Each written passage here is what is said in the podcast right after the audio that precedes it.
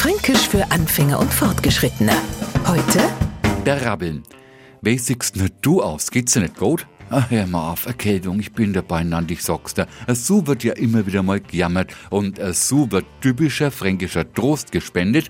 Das tut mir echt leid, aber du, der rabbelst dich schon wieder. Aber nicht bloß mir leiden, na, a Blummer zeigen gewisse Ermüdungserscheinungen und zwar, wenn man ihnen Iswasser vorenthält. No lohnt's die Blätter und Köpfle hängen. Voller Hingabe gießen wir das Zeichen der Hoffnung, dass der rabbelt wieder. Was macht's, fragt jetzt verständlicherweise der Neufranke, dem er unser Fränkisch bis zur Erschöpfung eintrichtern. Aber keine Angst, der, der rabbelt, äh, erholt's ja bitte. Fränkisch für Anfänger und Fortgeschrittene. Morgen früh eine neue Folge. Und alle Folgen als Podcast auf podu.de.